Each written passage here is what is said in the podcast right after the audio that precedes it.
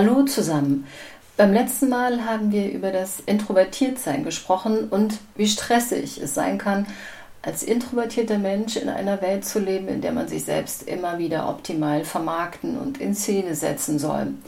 Heute geht es um den anderen Teil der Menschheit, die Extrovertierten oder wie die Wissenschaft sie nennt, die Extravertierten.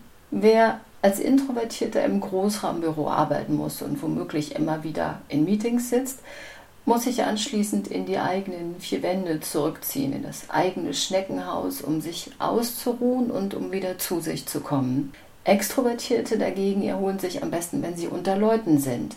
Das heißt, wenn sie also beim Feierabendbier mit Kollegen zusammensitzen, im Restaurant mit Freunden oder auch wenn sie mit anderen zusammen Sport machen. Ebenso wie also die Introvertierten beim Alleinsein auftanken, wenn ihr Bedürfnis nach Reizen und Input von außen gedeckt ist, leben die Extrovertierten erst richtig auf, wenn jemand anders in der Nähe ist. Es sind also ganz unterschiedliche Bedürfnisse, an denen sich zeigt, dass für beide Gruppen Stress etwas ganz Unterschiedliches bedeuten kann. Für Intros kann es ein Albtraum sein, vor anderen sprechen zu müssen, Präsentationen zu halten und mündliche Prüfungen abzulegen. Ihr Stress hat also sehr viel mit der Außenwelt zu tun. Diese Nöte sind Extros meistens total fremd und die Sorgen, von denen sie geplagt werden, sind ganz anderer Natur.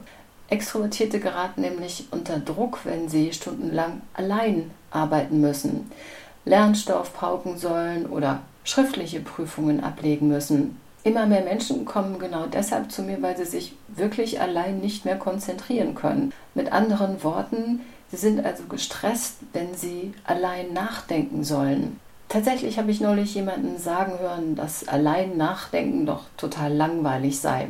Ein Satz, den ich sehr spannend fand, weil er zeigt, wie sehr unsere Welt inzwischen darauf gepolt ist, dass alles nur noch miteinander geht. Und dabei ist es ein Irrglaube, dass äh, Gruppenarbeit oder wie es heute immer heißt, Teamwork und Brainstorming die einzig produktive und kreative Art des Arbeitens sind. Wenn Schulen, Universitäten und Unternehmen nur noch ausschließlich für Extrovertierte gemacht sind, dann ist das nicht nur eine Polarisierung, die auf Kosten der Introvertierten geht, die das Gefühl haben, mit ihnen stimme was nicht, Nein, wer unter dieser Einseitigkeit vor allem leidet, sind nicht zuletzt die Extrovertierten selbst, weil sie es entweder nie richtig lernen oder aber verlernen, sich allein in etwas vertiefen zu können. Für all diejenigen, die nervös und hummelig werden, wenn sie sich allein konzentrieren sollen, die Lösung kann sein, lasst euch führen. Das mag komisch klingen, ist aber ganz simpel. Es geht nämlich darum, dass man zwar allein ist, sich aber nicht mehr allein fühlt. Das Prinzip der Führung gibt es beispielsweise in der Meditation.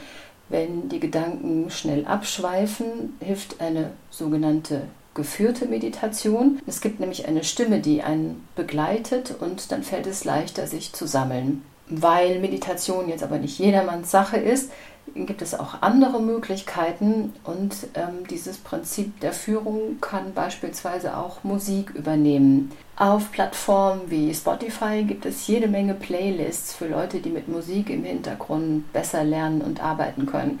Kniffliger wird es bei schriftlichen Prüfungen, bei denen ja keinerlei Hilfsmittel erlaubt sind. Ein ganz simples Heilmittel gibt es allerdings. Das hilft, wenn die Konzentration so vor sich hin meandern will nämlich das Atmen. Also zählt beim Einatmen bis vier und beim Ausatmen bis acht oder zählt einfach nur den Atem. Und wenn ihr das macht, dann lasst ihr euch von eurem eigenen Atem führen.